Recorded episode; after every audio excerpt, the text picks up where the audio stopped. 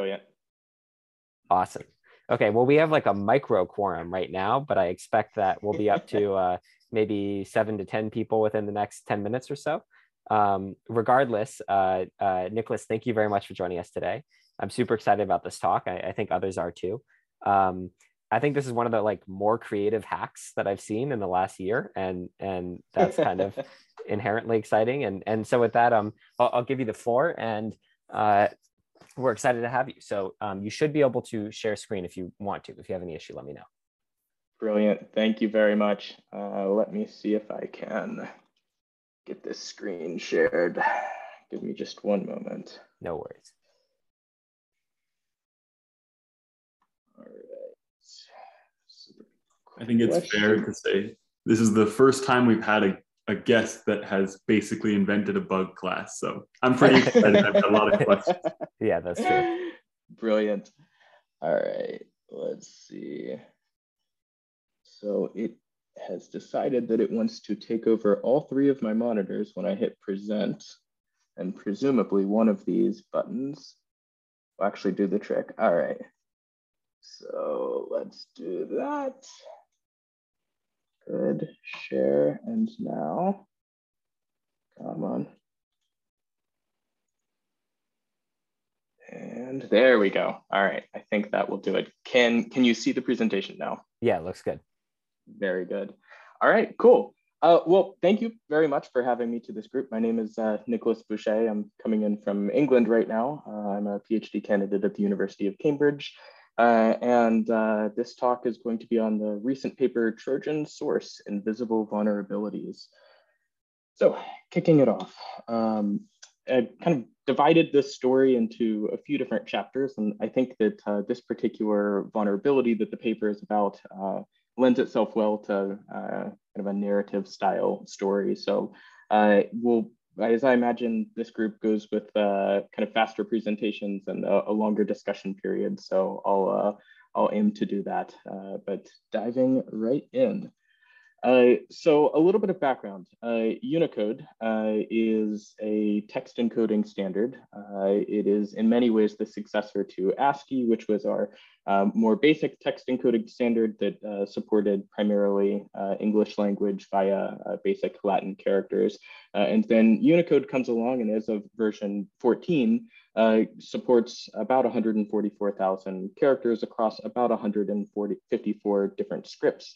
Included in that is lots of different control characters uh, and a whole bunch of uh, crazy things like uh, private blocks that you can define your own characters and uh, support for various different ancient languages uh, and, and the like. So bottom line is it's a, a very expressive text encoding standard. And uh, each character inside of this specification is encoded as a code point. Uh, and that code point uh, takes the form of a number in hex, usually prefaced with a U plus before it. So here we have uh, a character from the Cyrillic alphabet and uh, showing you that it's encoded as Unicode character hex 416. Uh, and there is, uh, again, quite a, quite a plethora of different characters. And, and I want to um, you know, preface preface the vulnerability that we're about to talk about with the context that uh, caused this vulnerability to to arise. So there was some earlier work that myself and some colleagues had done uh, in the world of adversarial machine learning, uh, and what we had found was that if we used valid but uncommon uh, methods to encode different characters. Uh, we could cause uh, text-based machine learning systems to basically fall apart to uh, get to the point where they're outputting garbage, uh, even for models that otherwise were very highly performant. And um, realistically, this is targeting natural language processing because that's the majority of um, text-based machine learning models, but it's not per se specific to natural language. And, and what we had come up with were four different techniques. Uh, and these techniques were uh, first, uh, using invisible characters. So the Unicode specification defines things like the zero width space, uh, which is a character that uh, is exactly what it sounds like. It, it, makes no modification to the screen when it's rendered. It is literally a zero pixel wide, zero pixel tall uh, character that does absolutely nothing the vast majority of the time. There are syntactic reasons that it exists. It turns out that in various different languages, um, invisible characters will uh, make a difference to how um, how surrounding characters are, are formatted. But uh, in the context of um, um, the vast majority of the world's languages, invisible characters do absolutely nothing. Yet they represent um, characters that you can encode as Unicode code points. Um, the second technique that we had proposed uh, was using homoglyphs. And, and there's actually a, a really rich history of, of homoglyphs and uh, various different attacks. And, and to define that word, just in case it's um, less familiar, these are characters that uh, look very similar to each other, sometimes are exactly the same um, character when they're rendered, but are represented by different Unicode code points. So uh, one example of this, uh, if you think about, say, English and Russian or their underlying character sets, Latin and, and Cyrillic character sets, uh, there are uh, quite there's quite a lot of overlap uh, between these these alphabets. So, for example, the uh, Latin character H has a, a, very very similar looking character in the Cyrillic alphabet that uh, is defined differently within the Unicode specification. That is to say that uh, it has a unique code point, or when you take this text and you save it to disk, it's represented by a, a different set of zeros and ones than the Latin H. And yet, when you render them, they look exactly the same. Um, the third technique that we came up with was, and this is going to come back in just a few minutes, uh, reorderings. And, and the idea behind this is that uh, if, if I have uh, uh, characters that uh, are, are, encoded in a, a, backwards order, I can put a right to left override character at the beginning of them uh, and, and cause them to display uh, in the reverse of the order that they're logically encoded uh, but if I had reversed those characters before I had logically encoded them, they will show up um, as if they were um, not perturbed at the encoding level whatsoever. Uh, and, and I'll dive in just a few minutes into what that actually looks like in practice, because that's the uh, underlying source of this, um, this Trojan source attack that we're going to be moving towards in a minute. Uh, and, and the last thing that we came up with was uh, the idea of these deletion characters. And this is about as simple as it gets. You know, your character has a, a back, or your keyboard has a backspace button on it. Uh, and when you hit that backspace button, it uh, injects a control character into whatever text field you're modifying that says, please remove the previous character. It turns out you can take that same control character and a handful of others and just inject them into encoded text. And when that encoded text is rendered, the character preceding the deletion character just won't render. Uh, and you can use this to inject all sorts of uh, just random stuff of your choosing into strings uh, that when they're rendered just um, you know, aren't visible. And in these four different techniques, we found that we could use them to generate perturbations that um, would, would take some visible form of text change the encoding of that text, but, but maintain the same visual representation that we started out with. And when we take uh, those perturbed strings and we uh, put them into machine learning models for inference purposes, uh, and, and see what we come up with, we find out that the results are, are just very um, low performance relative to the baseline performance uh, of whatever model we're looking at. And this really ranges across a, a, whole different series of models. I'll give some examples on the next slide, but um, if this is something that is of interest, uh, I created a tool that's online. It lives at the URL imperceptible.ml, uh, and you can go there and uh, put in some text and it'll generate random perturbations that contain your selection of these four different techniques. Uh, and that will um, be something that just has this this garbled Unicode representation that will cause whatever machine learning model is ingesting these characters to perform absolutely terribly. Uh, and to give an example uh, of, of uh, uh what this actually looks like in practice. Uh, so uh, say you had a model that was doing translation. It was translating English to French.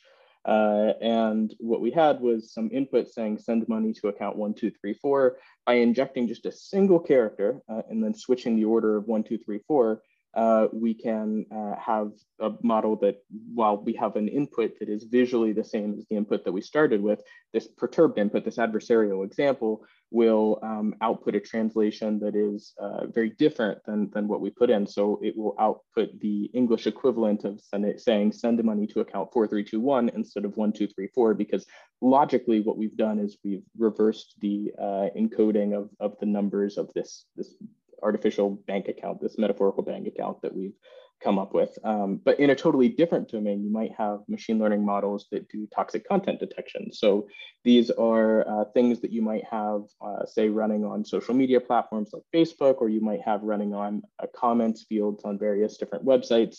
Uh, and what we found is that, uh, once again, by injecting these uh, perturbations using various different Unicode encodings, we can take something that uh, we, we have the input here, you are a coward and a fool, uh, which uh, it, before we do any perturbations comes out as 96.8% toxic from the, the model that we tested against. But after we put in those perturbations, it comes out just 8.2% toxic, or after we take, um, you know, uh, we, we render this into a, a Boolean, it would be, would be non-toxic. Uh, and then uh, there's also this idea of, of, natural language inference. It's a, a task that uh, is quite common to use in the machine learning setting as a, as a baseline for the performance of various different adversarial ML techniques and the like. And uh, we found that it, it breaks this task as well. Um, but without going into the details of that too much, because it's a little tangential to the to the overall picture. So um, bottom line is we found that uh, these different text perturbation techniques that use uh, less common Unicode encodings can cause machine learning models to just fall apart and have terrible performance. And this leads us to an attack on compilers and code. Uh, so moving us into the vulnerability that we describe, uh, myself and my co-author Ross Anderson, uh, as the set of Trojan source attacks. Um, we, we start by looking a little closer at that reordering uh, technique that I mentioned a few minutes ago. So uh, Unicode supports both left to right and right to left text. Uh, it does this to have more robust support for a variety of languages. For example, uh, it supports left to right languages like uh, English and Russian, but uh, it also supports right to left languages like uh, Hebrew and Arabic.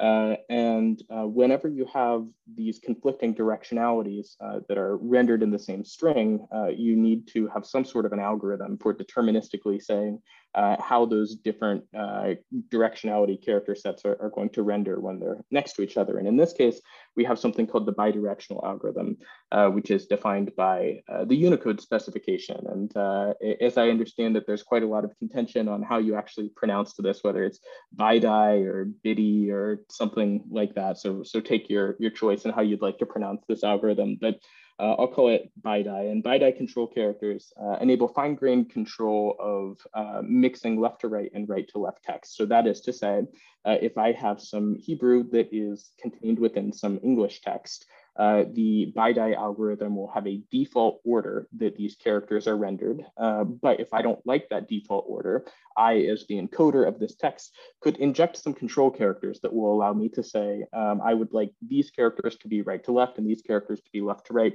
et cetera, et cetera. Uh, and then what we find is that as we um, can inject these right to left overrides and these left to right overrides, um, you know, to our, our heart's desire, uh, we have very, very fine-grained control of the visual display order of characters, uh, regardless uh, of their underlying logically encoded order. Uh, and, and let's give a little bit of visualization for this. So these are some examples that, that, we, uh, that I pulled from the paper, but uh, first, uh, look, look, at this RLI character. Uh, RLI is a control character. Uh, it's uh, right to left isolate is what it stands for. Uh, and it is a character that says take everything that follows this character and treat it as visual display order right to left. and then we have this other character, PDI or pop directional isolate, which says, okay, at this point, revert back to your standard order as if we hadn't changed anything for the text that follows. Uh, and when we take these two characters and we put some traditionally left to right text uh, inside of them, uh, it, it, doesn't matter that they're traditionally left to right, it will display in right to left order. So the, uh, so the substring ABC will display as CBA and we'll have no other uh, kind of visual perturbations uh, to, to show that this is actually showing in the reverse of its logical encoding. Uh, and it seems pretty harmless when you look at it like this, but then on the next slide here, I'm gonna give a, a slightly more complicated example uh, because it turns out that these directionality control characters can be embedded inside of each other. Uh, so if we start uh, right here, you'll see that uh, this is that same example from the previous slide. Uh, or almost, we're, we're saying that it's left to right this time. So ABC should display left to right. And then we have this DEF characters that we also say should display left to right, so left to right isolate.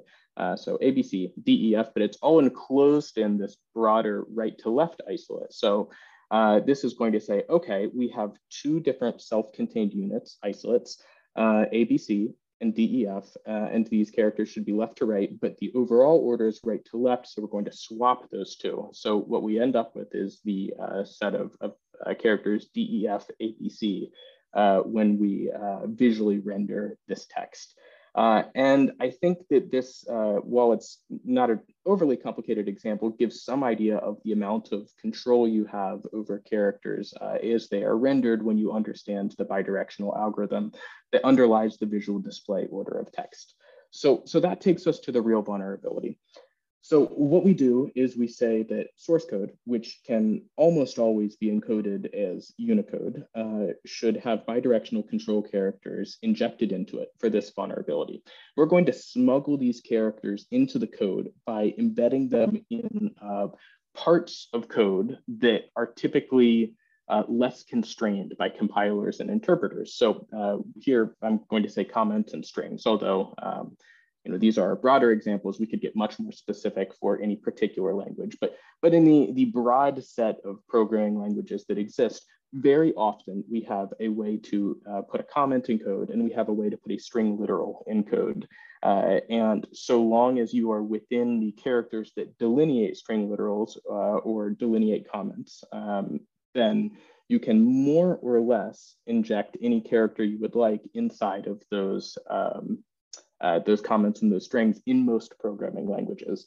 Uh, and if we are dealing with a compiler or an interpreter that supports Unicode, this means that we have um, more or less the full choice of those 144,000 some characters uh, that exist in the Unicode specification that we could put in. And, and the real kicker uh, is that we can choose to inject control characters. It doesn't have to just be a visible character for the vast majority of compilers and interpreters that exist in the modern world. So then uh, we, we get to the, the crux of the idea here, which is that we want to use reordering characters to make the code look different than it is. And we, um, if, we, if we just take the code and we jumble it so it uh, looks like uh, just random text, that, that doesn't do much for us. But uh, if we use these reordering control characters to make the program look like valid code, is different than the logically encoded uh, order of the code. What we end up with uh, is the ability to create a program that looks like it does one thing, but actually does another thing because the compiler or the interpreter that's running this code is only going to care about the logically encoded order uh, of code that's ingested into it. It's just going to read these byte sequences and, and not uh, run the bidirectional algorithm to reorder the code before it uh, converts it to machine instructions or uh, whatever it is that this particular compiler is going to be doing.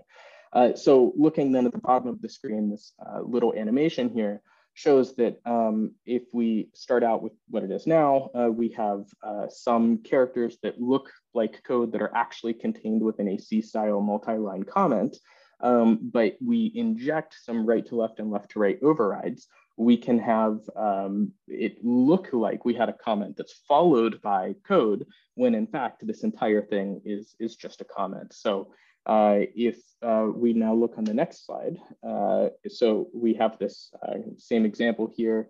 Uh, it seems that we have an if statement, uh, a conditional block of code that will only be executed if the variable is admin is set to true.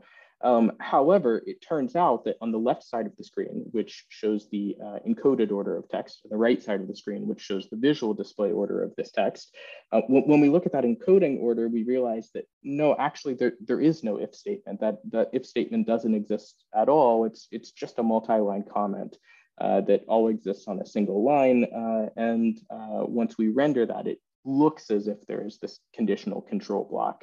Uh, and once again, the same thing is true with the uh, uh, bracket, which would terminate that, that block. So uh, at the end of the day, when the compiler looks at this, the only thing it sees is that print statement uh, that would otherwise be contained inside of the if conditional, uh, but you know there, there is no if. So um, you know this is a pretty benign toy example but uh, you could imagine something much more insidious here. Instead of just printing um, some you know, string to the console, you could have something that um, you know, makes some sort of a network call or gives you access to something that uh, you're not supposed to have access to. And uh, uh, the bottom line is that if a code reviewer is looking through this code, it is highly likely that they're going to be looking at the visual display order of the code as it's rendered to them and say a browser or a text editor or something like this, and, and not the log and not the uh, logically encoded bytes that, that underlie this. So if I am a code reviewer, I am very likely going to see the code that's on the right-hand side of the slide. However, uh, what the compiler is going to see is on the left-hand side of this slide. And, and that's the real uh, issue that uh, we have and we're trying to expose with this uh, Trojan source vulnerability.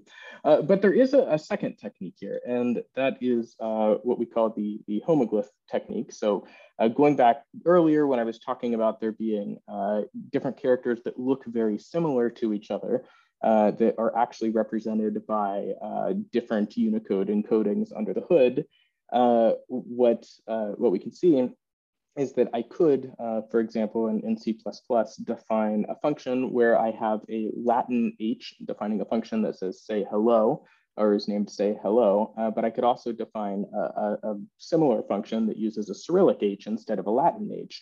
and to the compiler, these are going to be distinct functions, despite the fact that rendered to the user, these are going to look like they're the same function. So imagine, for example, that I defined uh, the, the Trojan version of this function, the version that uses a Cyrillic H uh, in some open source package. And then I import this open source package or library into my code. And perhaps I, depending on the language, import it into the global namespace if namespaces uh, exist in this language.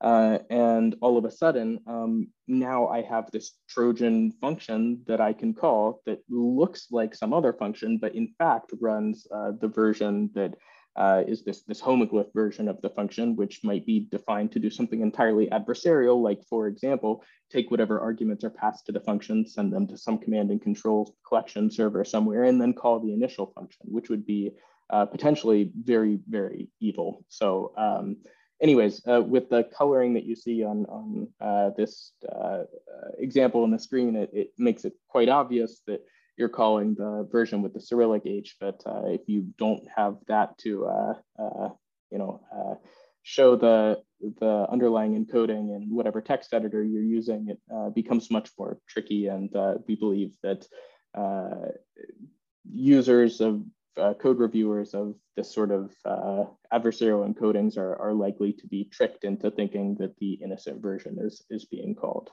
So um, moving forward a little bit more uh, into coordinated disclosure, and this is the, the last thing that I want to talk about in the presentation portion. I'm hoping we can spend uh, much more time talking about the uh, underlying issues and, and how we can deal with them uh, but we offered a, a 99 day uh, embargoed window in which various different compilers, interpreters, code editors, uh, repositories like GitHub uh, could, could patch this vulnerability. Uh, and it was actually exceptionally interesting to see how all of the different companies responded. Uh, and uh, ultimately, this will probably be an entirely separate paper where we go into much more depth on um, how all of these different companies responded to the vulnerability disclosure, but I'm going to try and sum it up into some of the key lessons that we learned throughout this process. So uh, the first thing is that especially as academics, you know, we're, we're looking for vulnerabilities that are, are new in some way, that are academically interesting.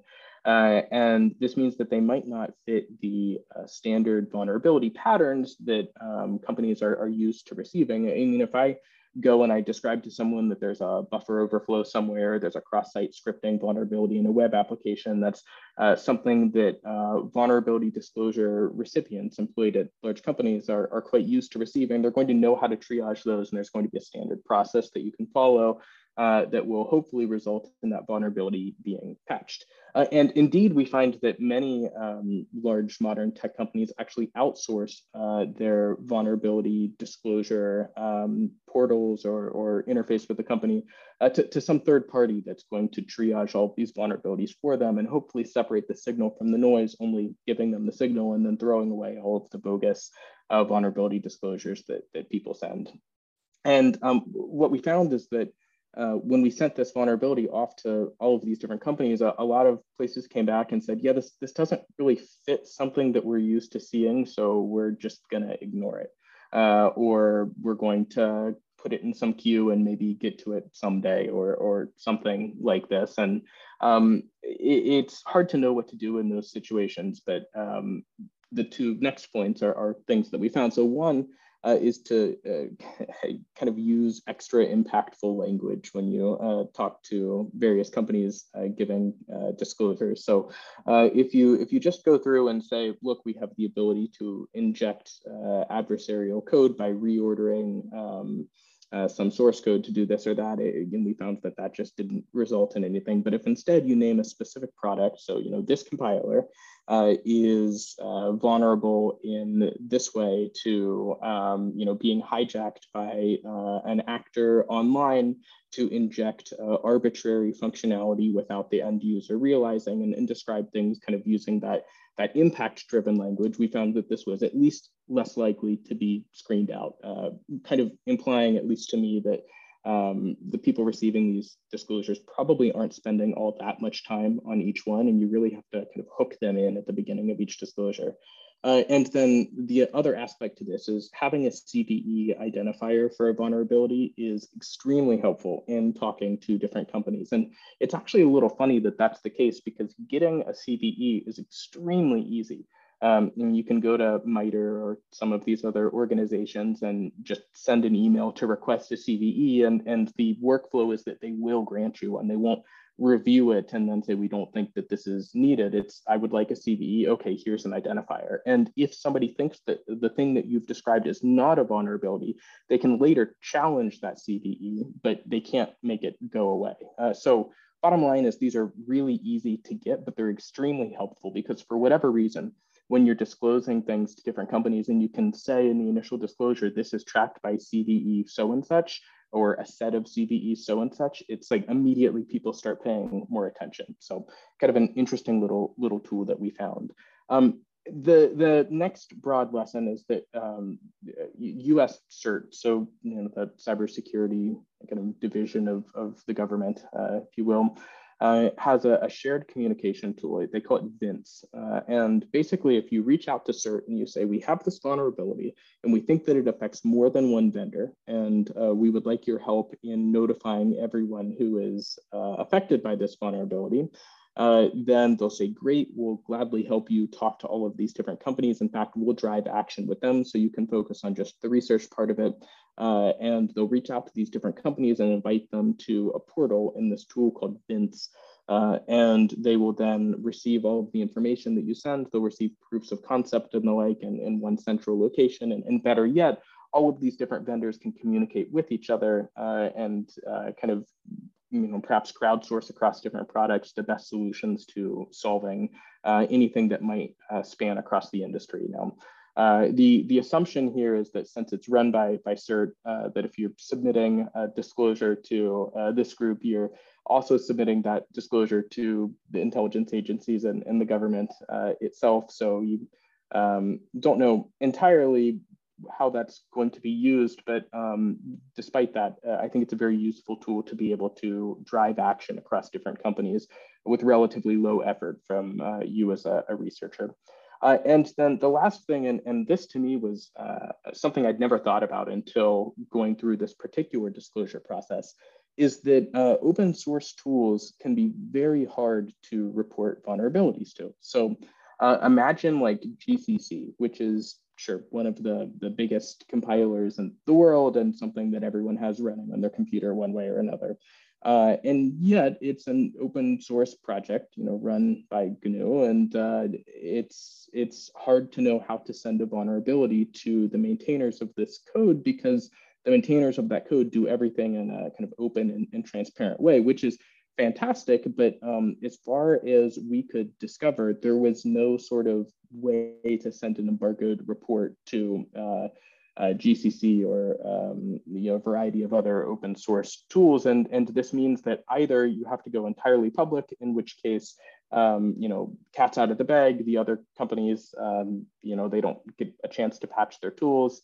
Um, but you know, then these these open source products can start, um, or you just have to skip these tools and uh, and not include them in your vulnerability disclosure, which is quite the challenge. And, and I'll add, not every open source project has this problem. Uh, oftentimes, so like the the Rust project, for example, uh, they were fantastic to work with in these disclosures, and, and they have uh, an email address that you can send some PGP mail to, uh, and they will uh, work on getting a patch ready to go that they will uh, launch into the project at the same time that you go live with the report. So, you know, these are contributors to the project, but they're contributors that have um, kind of self-identified as, as security personnel and are willing to take an embargoed report and, and work on it and, and make pull requests once the information is ultimately public. Uh, and uh, then all of that is to say, there are a variety of different for-profit companies that uh, contribute very heavily to open source projects. So uh, the one that comes to mind right now is, is Red Hat, right? Red Hat Linux is uh, a, a flavor of the OS that lots of people use and lots of people pay for, especially at the enterprise level. And this means that you have maintainers of various different open source projects that work for companies like Red Hat. Uh, and it turns out that, uh, say, GCC, for example, is, is one of these tools that uh, they're uh, quite used to contributing to as a company. And it means that if you were already talking to a company like Red Hat and you had uh, an embargoed discussion with them of here's the vulnerability and, and what we would like to see patched, uh, most of the time they will say, well, in, in our interests as an operating system, we want to see this patched in all of the different tools. And we're hearing that there's you know, certain open source projects that you have no way to disclose to. So what we're going to do is we're going to ask our own employees to go you know, pre-write patches to all of the software. And the second that you make this report live, we'll have them do a pull request into the main repository. And uh, that in itself is just very, very interesting to me. Uh, and uh, the, the last slide that I'm going to show here is uh, one thing that I, am at least pretty happy with as an outcome of this Trojan source paper, and that's uh, the response that, that GitHub had. So uh, it took a little bit of um, a little bit of work to motivate GitHub into making any different changes, but um, you know, it's it's like the largest source code repository system that's used by developers, especially in open source projects. And uh, nowadays, if you go view some code online that has bidirectional control characters in it, uh, you'll get this lovely warning message that is uh, very apparent at the top of your, your files. Uh, and you'll even get these little warning lines um, for the uh, uh, warning uh, logos for the lines of code that contain reordering characters. So um, in effect, they make it incredibly obvious what is going on in the code and is one of the many ways that you could defend against this particular vulnerability and to see it uh, rolled out in, in GitHub, but also other um, major code repository systems like uh, Bitbucket and, and GitLab are, two others that have done something very similar. So um, this is one way that you could choose to defend against this. It's not the only way, but uh, I think it's pretty cool to see some uh, very uh, visible change come uh, from these disclosures that we, we sent off. So anyways, with that, I will transition over to any questions that you have or anything that you would like to dive into, uh, perhaps use the, the rest of the time for discussion. So uh, thank you very much. Appreciate your time uh, and uh, glad to go deeper. Nicholas, that was awesome. Thank you so much. I think I'll kick us off with a, a simple question. Um, are there any interesting hacks you can do with the forward and backward delete characters with open source code? Like, can you write arbitrary code and just delete it all and have it not show up? Uh, yeah, that's a really interesting question. Um, and forgive me, I'm going to try to figure out how to stop sharing my screen. Here we go. Brilliant.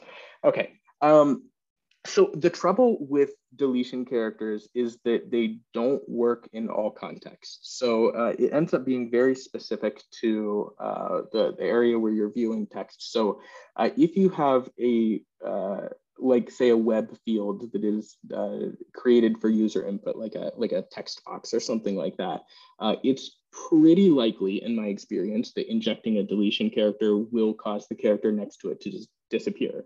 Uh, and likewise, if you have uh, some something that's designed for rendering text, like calling the print function in Python, it's also likely that that deletion character will be actioned. Uh, but if you just put a deletion control character uh, encoded in some HTML file that you are viewing in a web browser, it is much less likely that that control character will be actioned. Uh, typically, uh, I find that browsers just throw away these characters when they receive them inside of uh, HTML documents. And um, when it comes to code editors, it's very hit and miss, but the majority of the time it's a miss. So um, in theory, yes. But in practice, um, the behavior is too inconsistent with um, handling deletion control characters uh, for this to be a reliable attack that you could actually do something with, in my experience. That's super interesting. Thank you for the fantastic talk.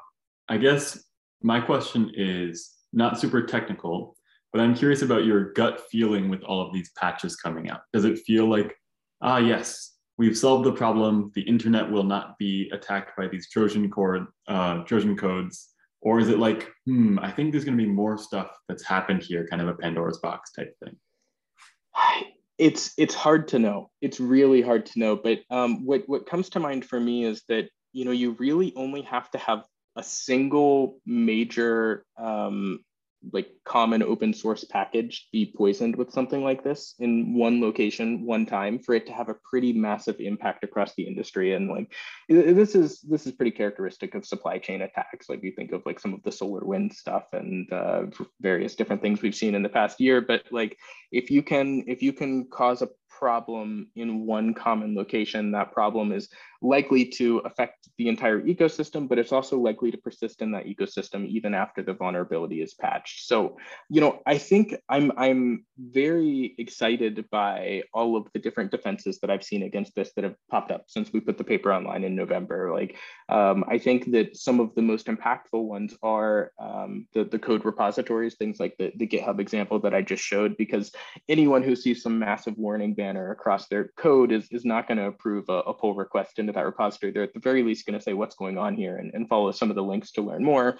Uh, and actually, more recently, I've seen some of the code editors themselves implement the same behavior. So Visual Studio Code, for example, another Microsoft and GitHub product here, um, will will display a similar warning banner and uh, will will visualize these control characters as like their Unicode code point representation instead of actioning the control characters as I typically describe it. They'll just show them as, as a rendered glyph. Uh, so I think all of these things are are going to be really fantastic. But like the the scenario that concerns me the most is like you have um, something that follows a little bit less common of a pattern for an open source project. Like maybe you have some legacy code that is um, kept in some um, version control system that's not visualized online or it's visualized online in a less common tool.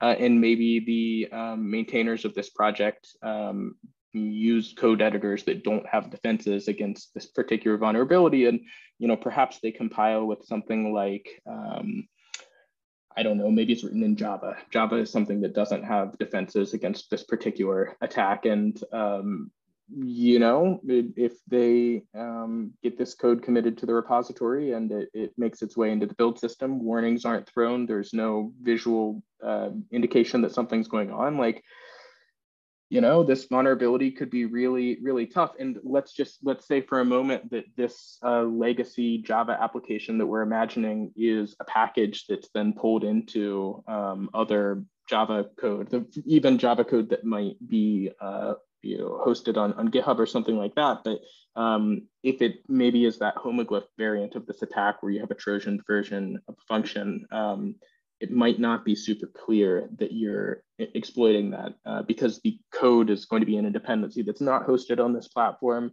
Uh, and at least as of now, GitHub doesn't have defenses against the kind of non-ASCII function definitions. So um, it, it's hard to know. Um, I'm, I don't think it's the sort of thing that everyone should be panicking about immediately. I don't think it's like every system has to go be patched, but I do think that it's um, it's something to spread awareness about because there could be something really terrible that happens if uh, if this does happen uh, in, in a real repository.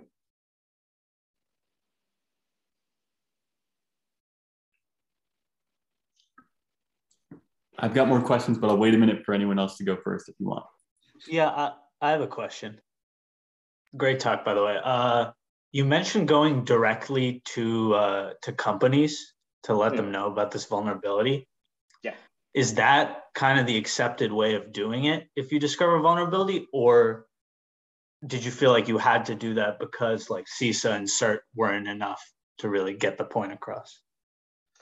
Well, we actually started by going directly to the companies and only came across the, the CERT coordinated disclosure assistance uh, later during the disclosure period. So for the first uh, couple of months, we were just submitting directly to companies. And frankly, there's actually some incentive to do so because if you go through CERT, you're not participating in the bug bounty programs that are offered by these companies. But if you um, go directly to the companies, they might decide, hey, we appreciate that you did this. Here's you know, $2,000, um, use this in your research budget, et cetera, et cetera. So like there's, there's some advantage to going directly to the companies, but, um, you know, I think it's, I think it's more or less expected uh, that you will do some amount of disclosure, like, um, you know, from the from the academic perspective here if you are going to write up a paper and submit it to a conference typically it's going to say something like if this research involves uh, either human subjects or new vulnerabilities um, write an ethics section describing how you handled the situation. And uh, it, from what I've heard from colleagues, if you don't go through this particular process, you might find that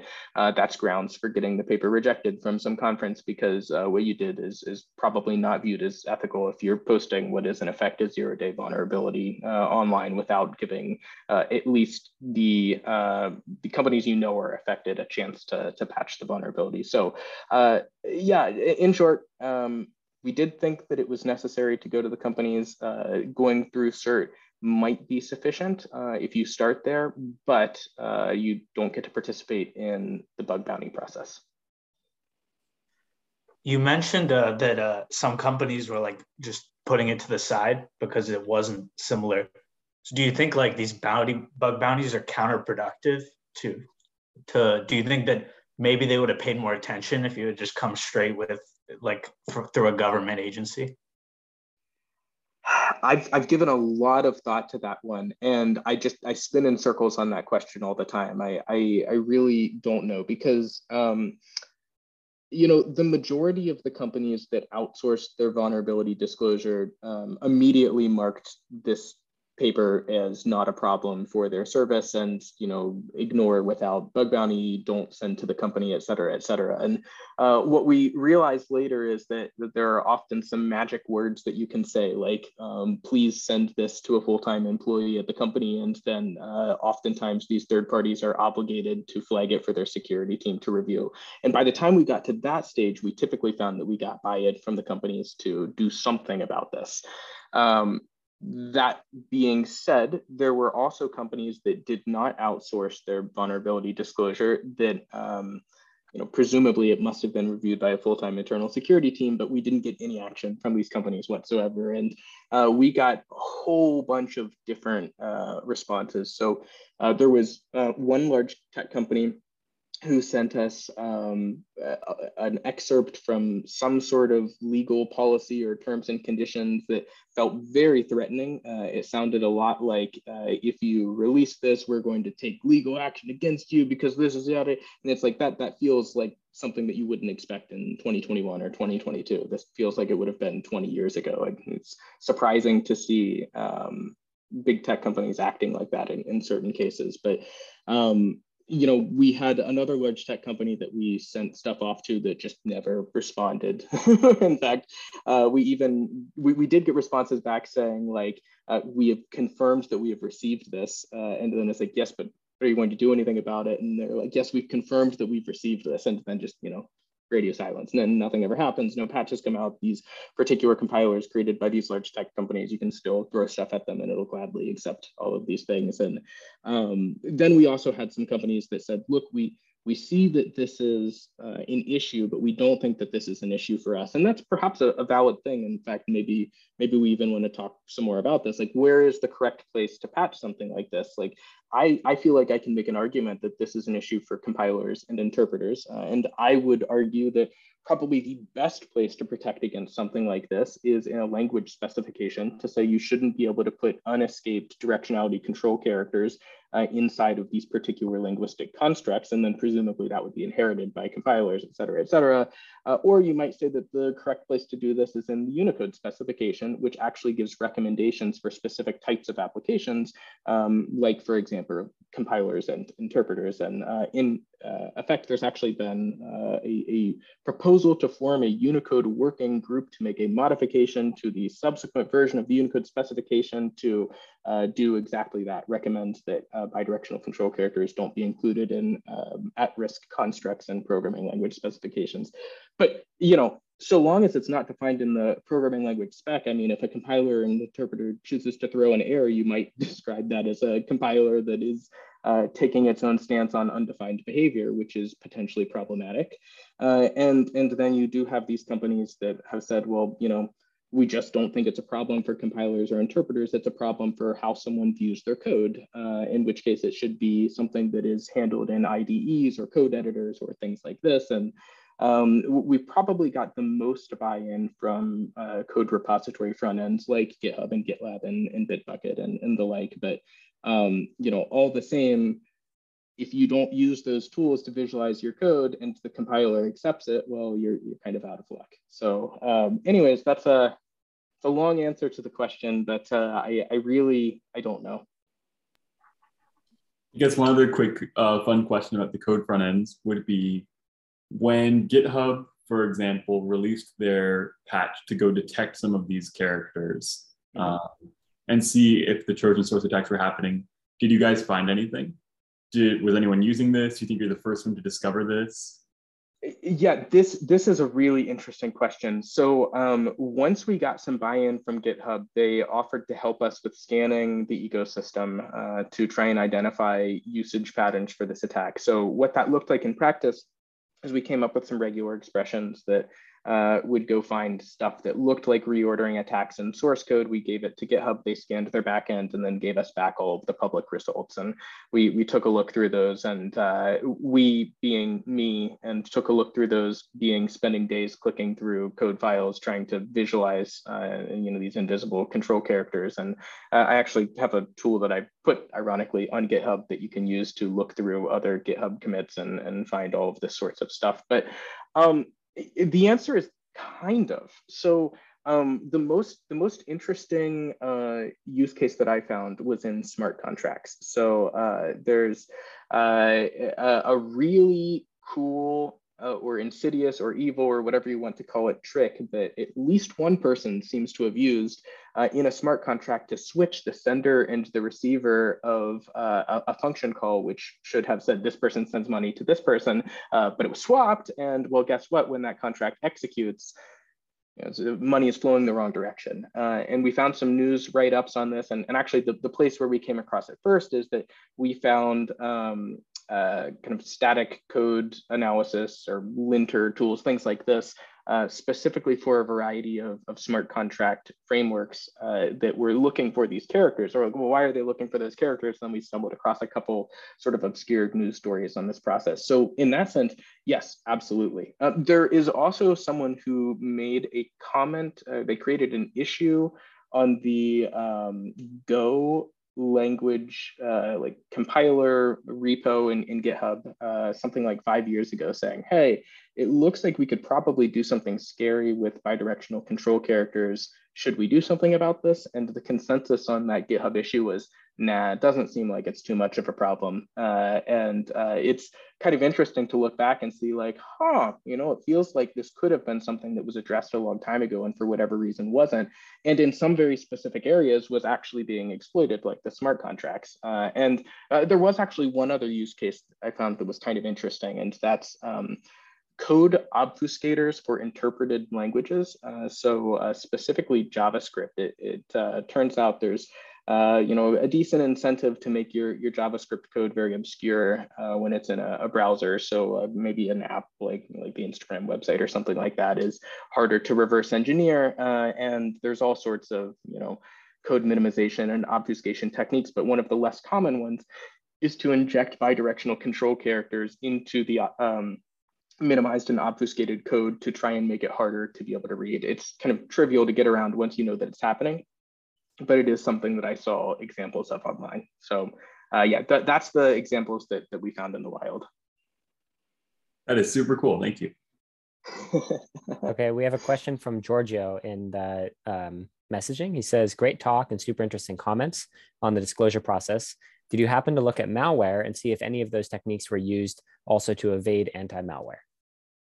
Mm, uh, so, so this is a really interesting point. Um, I think, well, the first thing I'll say is that it is hard to look at malware collectively in one specific location. I guess if you're a company like uh, one of the antivirus groups, like maybe maybe you have um, large collections of this stuff that you can go look through. But uh, in general, the best way for collecting malware that I came across was like people who put things on GitHub saying this is malware, uh, and in which case it would have been caught in our, our ecosystem scanning. But um, to the extent that we did look at this, uh, it was looking through uh, write-ups for um, malware, like like um, something that a, a, security company might put out saying, here's a vulnerability you should patch and here's why, because this is how the vulnerability works.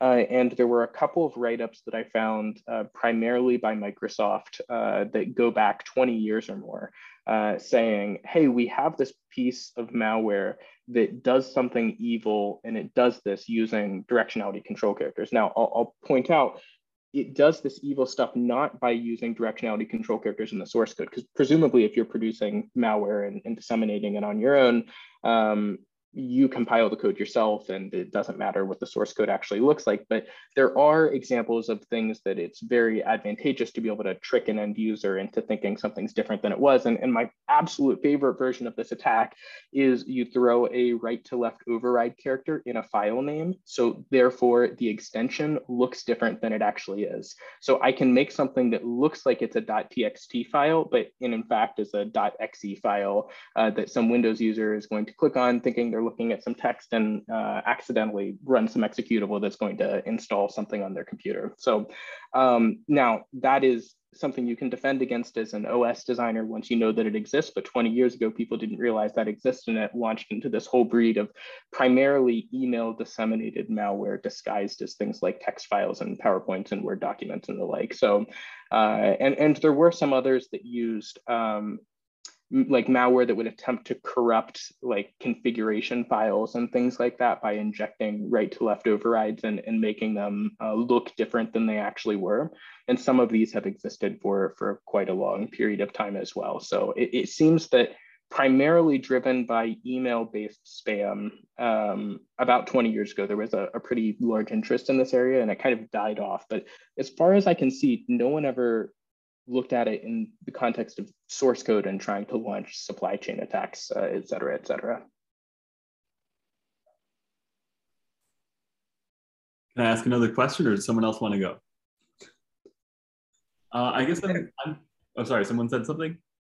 I, I have a quick one. Um, I, I was curious if, if uh, there are any valid uses for these characters in, in source code and also does GitHub differentiate between valid and invalid? Like I'm, I'm just imagining if I write my Javadoc in Hebrew, like I feel like I should be allowed right. to do that without my GitHub being mad at me. Yes, indeed. Um, there are there are lots of valid use cases, but but the first thing I'll, I'll point out is that the bidirectional algorithm that Unicode uses to display text is actually pretty good in its default configuration. So if I have source code in um, you know, some language like Java or Python or something like that that's that's always written left to right. And then I write a comment in, in Hebrew, the bidirectional algorithm uh, will almost always be good enough to say show almost all of it in left to right. And then we get to this block that is just, you know, uh, consecutive Hebrew text. Let's display just this part in, in right to left. Uh, and you may choose to use bidirectional control characters to override that order. Like for whatever reason, I wanted to display my Hebrew characters in, in left to right. Um, but, but the default order is going to uh, cover you in the majority of situations. Now, that being said, these little edge cases that you get into um, are potentially much more common than at least I would have initially thought. Like, for example, uh, you have some um, source code that's left to right that has a comment that's in Hebrew that references something that's a function name that looks like English, but then the argument to that function is Arabic numerals, and like you put all of this stuff together, and it's like, wow, there's a there's a lot of different linguistic things that are happening here. So there are totally valid reasons that you might uh, want to override uh, the default display order. They're just not that common. And, and on the GitHub side of things, uh, they do show that warning banner regardless of the use case. It doesn't attempt to find benevolent use cases. Um, but it, it doesn't do anything to stop you from interacting with that repo. It's not like some sort of, you know, compiler breaking error or something like this. It, it's just a just a visual warning to help you understand what's going on at the encoding level. Cool, thank you. So yeah, yeah, I guess there might be an argument for not handling this at the compiler level. Um, yeah. Yeah, absolutely. I mean, there there's really good arguments for why it should or shouldn't be handled at I think most of the different layers in the stack, um, but compilers in particular. Um, so, uh, like, okay, what's what's an example? Um, so like Rust has taken the position that you absolutely should not be allowed to put these characters in the code no matter what. You should use the default display ordering of, of BIDI or, or BiDi or whatever you want to call it. And uh, if you need to print out these uh, control characters, you should use escape sequences to generate them. Uh, and if you want something else, sorry, it's not supported. Uh, and then you know you've got languages like Java that say do whatever you want. It's yours to do. We only care about the logically encoded order. Um, you know if you want something else, it's up to your text editor to, to tell you what the problem is. And then you have something in between, uh, like what GCC has adopted just recently. And in this case, they say, look, we're going to throw a warning if we detect uh, a bidirectionality control character inside your source code. But you it's on by default, but you could turn off this warning if you don't want it, uh, or it's a warning. You could just ignore it. It doesn't necessarily do anything. I mean, GCC often spits out a bajillion warnings if you compile some large project. So um, yeah, there you're you're totally right. There's a there's a strong argument for that. I think just the the issue that I saw in the disclosure process is every part of the pipeline wanted to say that it was somebody else's problem. And at least for the first month, no one would do anything about it because of that. So uh, it's, uh, you're right, but also it's, it's tough. All right, so um, that's awesome. So maybe one one question here that I've been thinking about is, I really appreciated the narrative style, and it seems like you started to do some things of like, oh, let's see if we can get this machine learning model to do something it's not supposed to, which is interesting, but it's not exactly like 100% unique types of research. But then going in this direction is something I haven't seen before. So even if someone from Golang figured something related to it out five years ago, it's um it seems like you took a lot of interesting turns. And I'm curious if there are any like any things you learned that you weren't expecting to learn, like about research or mm. about presentations to get people to listen to it. Any thoughts on that, I guess? Yeah, absolutely. I mean, the first thing that comes to mind is writing a paper that's going to get accepted at a machine learning conference is very different than a paper that's going to get accepted at a security conference. Uh, and there's just you know different ways of, of phrasing things. Like for example, uh, or, or frankly, a, a, programming language style conference. So, you know, one of these things is going to be using lots of um, mathematical and statistics notations uh, in the paper for the ML conference. The security conference, uh, it seems like if you put too much of the fancy math symbols in papers, it's almost on grounds to get rejected just for that, right? And then you get to the programming languages conference, and there's all sort of the, um, uh, you know, the the formal uh, programming language specification representations that you would be expected to use. So uh, I think you know that that's probably pretty obvious, but when you take similar techniques and apply them to different venues like this, uh, that is at least something that comes to mind uh, as you're writing these different papers. I mean, the um, the machine learning version of the paper got rejected from the first conference we sent it to, and now it's appearing at uh, IEEE Security and Privacy this year. So it's like kind of flip flopped from absolutely no way to change how you're phrasing a little bit to like, oh yeah, we'll, we'll gladly show it at a top venue. Uh, and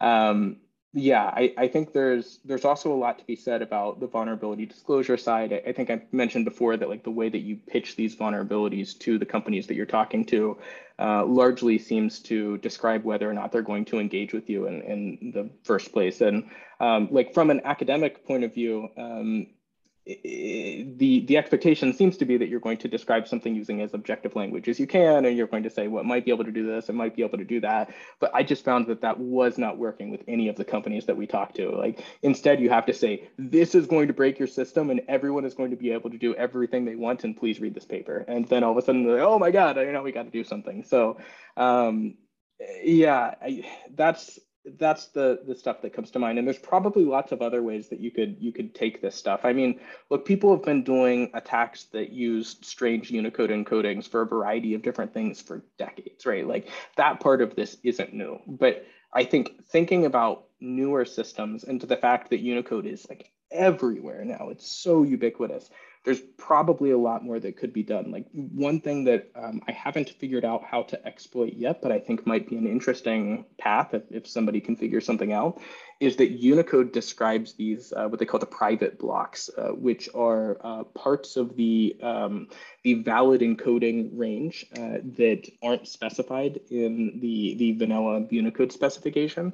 And the intention, as I understand it, is that large corporations might want to define these uh, these code points to represent something specific to their company. Maybe I want my company logo to be one of the Unicode code points, or I want to have some special symbols that I use particularly inside of my company. But it seems to me like that ambiguity in the specification could potentially be used to do something pretty evil across a whole bunch of different domains. Just don't know what it is yet. So we'll see. Nicholas, you, you, should attend the Langsec workshop while you're at S&P this year because I think the folks there would be very interested in this stuff. I don't know if you're familiar with that community. Uh, you know, I'm, I'm not. Uh, is so this, uh... Langsec is language theoretic security, and uh-huh. they're all about parser vulnerabilities, and and they have nice. a workshop at S and P every year, and oh, yeah. um, it's a community that I think would be very receptive to uh, to this research. So I would, I would encourage you to reach out to some of them. Yeah, absolutely. Well, um, most certainly, and hopefully we'll see everyone there, assuming it actually happens in person this year. Yeah. so. By the way, I had a paper. Um, I don't remember if it was S and P or Usenix, but one of the reviewers said that we clearly didn't speak good English because we misspelled if as IFF in a proof. which is fucking incredible. so, That's to your point really about hilarious. yeah about uh, uh, mathematical lingo sometimes being an issue. Well, I think we should wrap up pretty soon. But if anybody has maybe a last question to uh, to close us out with, this is your time to speak or forever hold your peace. Hey, I might throw out one other thing that's kind of interesting, um, and and this is part of the conference submission process is that uh, coordinated disclosure and peer reviews and conferences uh, and releasing vulnerabilities to the public. Um, these, things, these three things don't play nicely with each other. And mm. this is something that we came across with this particular paper. And we thought that we had it down to a science that we had read all of the rules and we knew exactly what we could and couldn't say and where we could say it and who we could say it to. And we were doing it the most ethical way possible.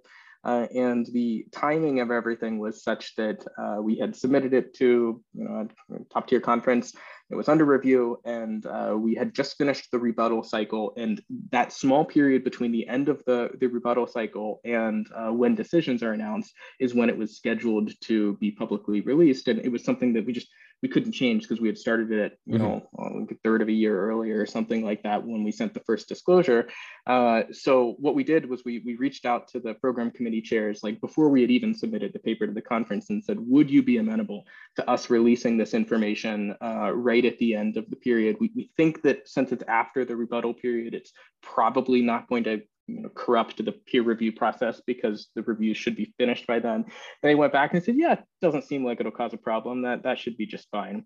Uh, and then what we found uh, ultimately is that the paper was rejected from this particular conference and most of the reviewers went back and edited their initial reviews to say, uh, you broke the, um, the, the double blind process, uh, and you know on those grounds uh, you need to send it somewhere else.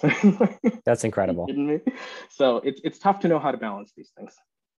Wow, cool. your paper was rejected because you're protecting the internet. Nice. Yep. Yeah. Nicholas, yeah, we actually awesome. got a lovely response back from the program committee chairs of uh, of this conference saying, "Yeah, sorry that we told you you could do that. Turns out we should have said otherwise." And it's like, wow, okay, great. That's thank you.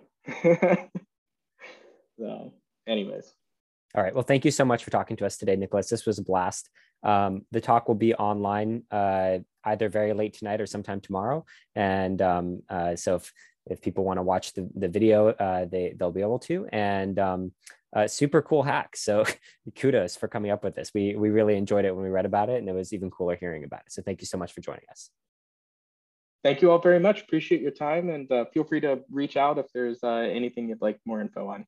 Sounds good. All right. Thank adios. You. Bye. Bye-bye.